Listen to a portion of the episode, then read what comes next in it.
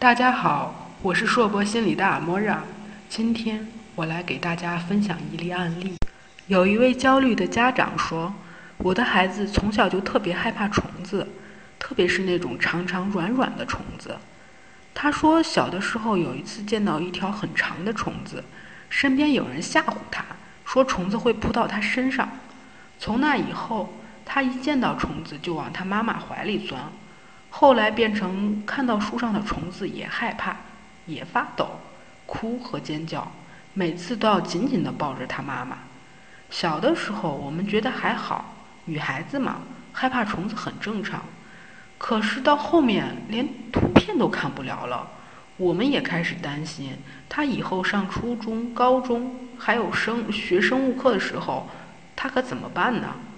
我们很担心，不知道怎么办才好。这位家长您好，害怕和恐惧是我们正常的自我保护的一种能力，在一定程度上是有利于我们自身安全的。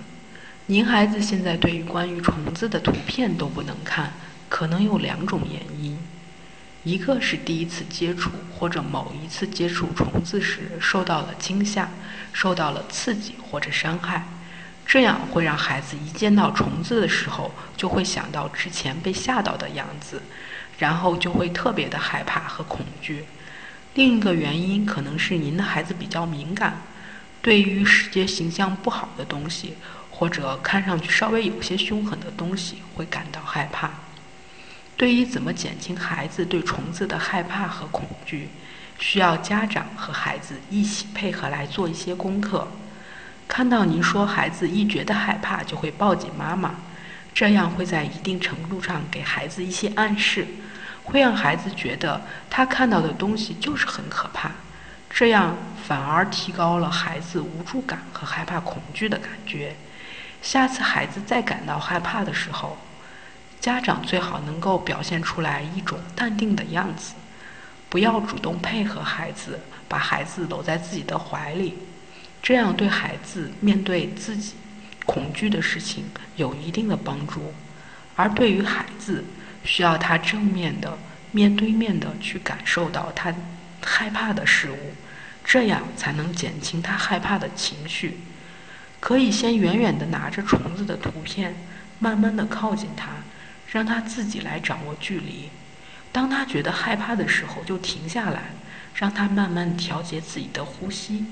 感到害怕就大声的喊喊出来，我害怕你之类能够表达他情绪的话，从而去释放他自己的恐惧感。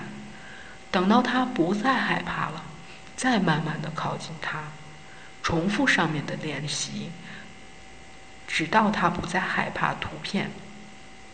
之后再尝试着用实体的虫子进一步做同样的练习。重复上述的练习，孩子就会慢慢学会正面面对自己的害怕、恐惧的情绪，慢慢的可以正视自己害怕的东西。今天的分享就到这里，